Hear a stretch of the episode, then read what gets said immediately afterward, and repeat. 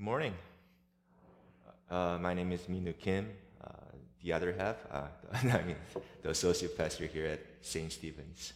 Today's scripture lesson comes from Exodus chapter 3, verses 1 to 15. Am I good? Moses was Moses was keeping the flock of his father-in-law Jethro, the priest of Midian he led his flock beyond the wilderness and came to Mount Horeb, the mountain of God. There the angel of the Lord appeared to him in flames of fire out of a bush. He looked, and the bush was blazing, yet it was not consumed. Then Moses said, I must turn aside and look at this great sight and see why the bush is not burned up. When the Lord saw that he had turned aside to see, God called to him out of the bush. Moses, Moses. And he said, Here I am. Then he said, Come no closer, remove the sandals from your feet, for the place on which you are standing is holy ground. He said further, I am the God of your father, the God of Abraham, the God of Isaac, and the God of Jacob. And Moses hid his face, for he was afraid to look at God. Then the Lord said, I have observed the, misery of my people who are in Egypt. I have heard the cry, their cry on account of their taskmasters. Indeed, I know their sufferings, and I have come down to deliver from deliver them from the Egyptians and to bring them up out of that land to a good and spacious land, to a land flowing with milk and honey, to the country of the Canaanites, the Hittites, the Amorites, the Perizzites, the Hivites, and the Jebusites. The cry of the Israelites has now come to me. I have also seen how the Egyptians oppressed them. Now, go. I am sending you to Pharaoh to bring my people, the Israelites, out of Egypt. But Moses said to God, who, who am I that I should go to Pharaoh and bring the Israelites out of Egypt? He said, I will be with you, and this shall be the sign for you that it is who I sent you. When you have brought the people out of Egypt, you shall serve God on this mountain. But Moses said to God, If I come to the Israelites and say to them, The God of your ancestors has sent me to you, and they ask me, What is his name? What shall I say to them? God said to Moses, I am who I am. He said further, Thus you shall say to the Israelites, I am has sent me to you. God also said to Moses, Thus you shall say to the Israelites, The Lord, the God of your ancestors, the God of Abraham, the God of Isaac, and the God of Jacob has sent me to you. This is my name forever, and this is my title for all generations. The word of God for the people of God. Pray with me.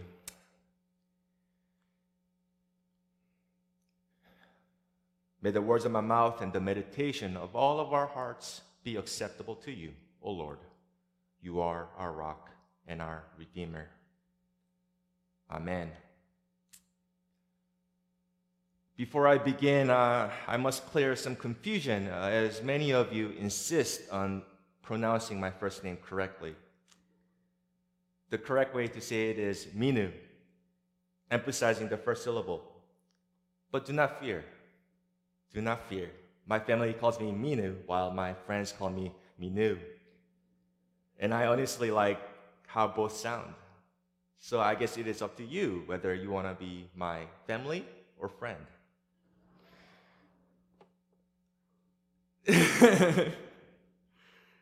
Hello. Last week, uh, we were reminded by Pastor Spencer that all of us are called by God and called to ministry through our baptism. Not just the pastors, not just the lay leaders, but all baptized Christians are ministers who are called to participate in God's grand plan of carrying all God's creations. This means we all have our own unique call stories. Like what the Apostle Paul said, we are baptized into one body with many diverse gifts. And similarly, one spirit with many diverse uh, members, and one mission with many diverse, unique call stories. If last week's message uh, was on a young boy Samuel's call story, today's message is on an old man, Moses' call story. In this famous burning bush story, Moses was around 80 years old. After living almost two thirds of his lifespan, Moses was called by God to venture out a new mission. This morning, we are reminded again that God's call does not discriminate. God calls us to be God's mission regardless of age or background. This burning bush story is a well known story for churchgoers. One of the reasons why this story is so popular is, I think, because it is relatable. We can easily relate to Moses' skepticism and reluctance to God's call. When God called Moses to deliver the Israelites from Egypt, out of Egypt, he did not say yes right away with enthusiasm. Instead, Moses replied, But why me? Why, who do you think I am to manage this difficult task? This was the first of the five excuses, excuses Moses gave in his attempt to avoid God's call. He also stated that he doesn't know enough of who God is, that no one will take his words seriously, that he is not an eloquent speaker, and that there are better qualified people out there for this task. All these excuses can be summed up as, but why me? I'm nobody. But were Moses' excuses just an attempt to get away from taking on this enormous responsibility? Or were those his honest confession about who, why he could not do what God called him to do?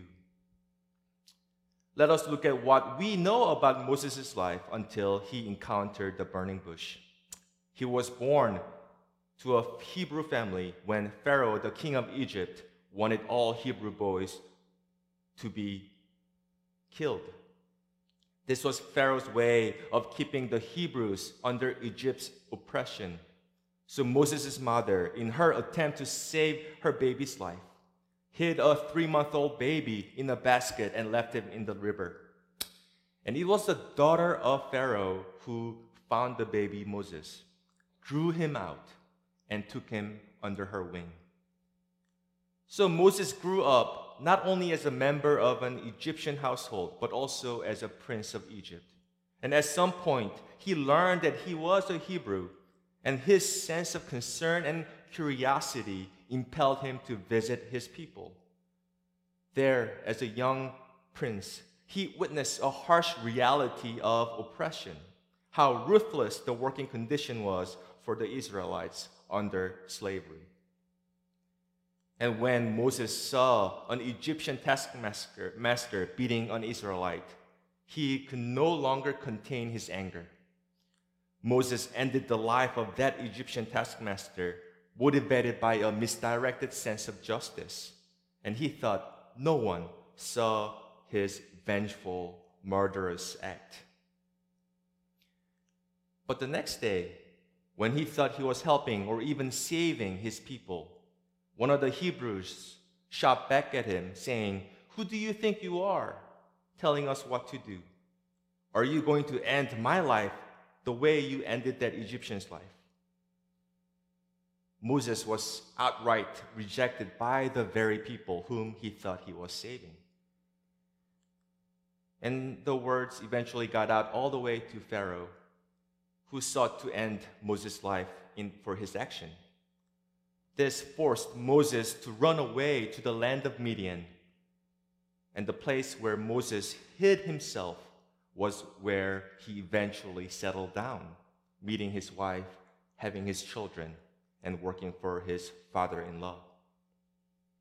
So Midian was Moses' hideout, hiding from the consequences of his action, guilt and shame, hiding from the fear and misgivings of having failed and hiding from Pharaoh's wrath. Moses was hiding as long as he possibly could for well beyond 40 years. but his sense of concern and curiosity impelled him to check out the burning bush. And there, God called him to confront the very things he was hiding from.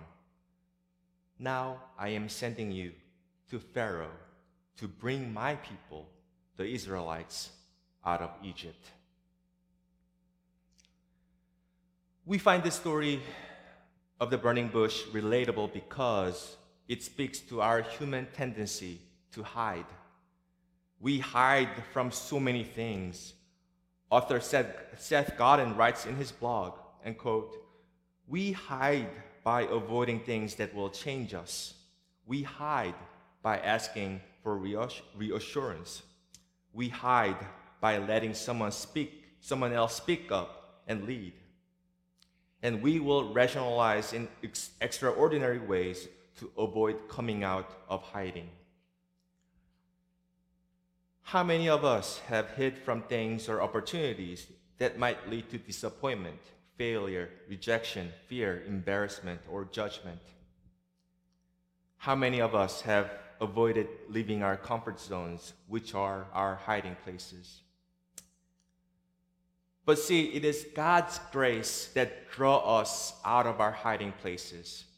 And as suggested in the title of our sermon series, it is God's grace that initiates our transformation. And the word transformation means a thorough and dramatic change. In other words, God's grace draws us out of our hiding places to confront the things that will change us. To be called by God is to be changed in Christ. And to be changed in Christ is to be transformed by grace. And you might ask yourself, why must I be changed and why must I be transformed? This transformation sounds redundant when you are already baptized, when you think you are already saved, and when you are already participating in the life of the church. And this transformation sounds pointless when you have already lost faith in the church, when you are already going doing great without transformation, and when you know this churchy transformation will only cause more drama in your life. But you will hear this continued theme as we hear different call stories in the Bible. God does not call us out of our hiding places just so that we may be transformed. God calls us, you and I, because God hears the cries of the people. God explained to Moses why God was calling him. I have observed the misery of my people. I have heard their cry, and I know their suffering, and I have come down to deliver them. And so Moses was called to go and be with his impoverished and oppressed Israelite neighbors and to journey with them faithfully and humbly out of Egypt to the land of milk and honey that was promised by God. And, church, hear the good news. We continue to worship the same God who hears the people's cries, who sees the people's cries, and who knows our sufferings. And because God so loved the world, God's only begotten Son came down to deliver the world. And each of us is called to participate in God's grand plan of caring all God's creations. And our personal transformation is just what comes with the plan. I know change is hard. In my, pre- my previous appointment uh, was a two point charge, which means in the Methodist world, overseeing two different congregations. One was to serve St. Mark's in Manassas, and the other was to start a brand new church here in Fairfax. When I was called to start a brand new church in 2018, I was terrified.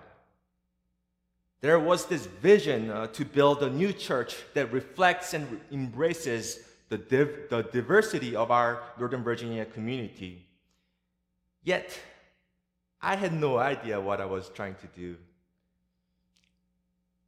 But then we saw transformation happen as strangers came to build and form unlikely friendships through the teaching and fellowship and through the breaking of bread and prayers.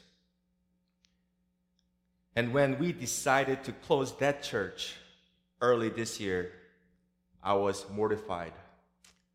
Long story short, we faced many obstacles, including the pandemic, which prevented us from hitting that insti- institutional benchmarks. This closure was really, really hard, especially for me. But this change has led me to St. Stephen's, where I'm given an opportunity to continue God's mission with my unique gifts and do it in partnership with yours. Again, change is hard. The changes St. Stephen's is going through as a church are hard. The changes you are all experiencing as individuals are hard. The change we as a society is going through is hard. To Moses, who knew the change he about to the change he was about to experience was going to be really, really hard. God responded, Just as I have been with your ancestors, I am with you right now. And I will continue to be with you, and I will go with you. And I pray that we find reassurance in Jesus Christ, who is God with us who said to his disciples, And remember, I am with you always to the end of the age. In the name of the Father, of the Son, and of the Holy Spirit, we pray. Amen.